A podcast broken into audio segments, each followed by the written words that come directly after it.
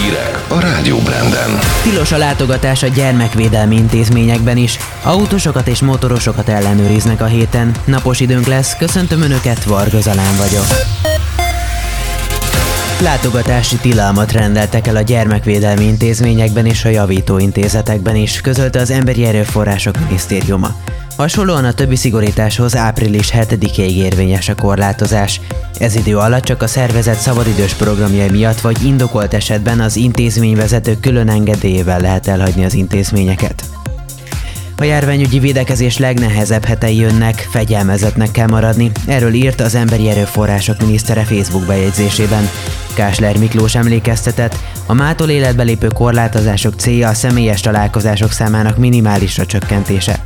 Hangsúlyozta, az 1 millió beoltott még nem elegendő ahhoz, hogy a fertőzöttek számának meredek emelkedését vissza lehessen fordítani. A boltok többsége a mai nappal bezár. A járvány megfékezése miatt csak az élelmiszerüzletek, a patikák, a drogériák, a benzinkutak, az állateledelboltok, valamint az újságosok, lottózók és bankfiókok nyithatnak ki. Fogadhatják a vásárlókat a kertészeti, valamint az építőanyagot árusító üzletek is. A virágboltok kizárólag ma a nőnapra való tekintettel még nyitva lehetnek, de utána be kell zárniuk. A piacok látogathatók maradnak. Online továbbra is lehet vásárolni, erre hívta fel a figyelmet az ITM államtitkára. Sanda Tamás közösségi oldalán azt kérte a lakosságtól, hogy azokban a boltokban, amelyek továbbra is fogadhatnak vevőket, átgondoltan vásároljanak. Lehetőleg egy ember menjen a családból, így is csökkenthetik a kontaktus számot, valamint fontos, hogy az emberek, ha tudnak, kártyával fizessenek.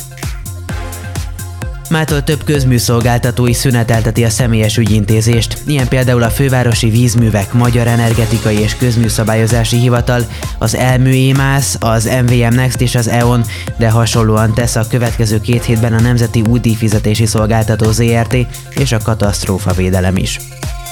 Országos razzia kezdődik az utakon. A rendőrök főleg azt nézik majd, hogy az autósok bekötötték-e a biztonsági jövet. Emellett ellenőrzik a gyerekülés, illetve a motorosoknál a bukós isak használatát is.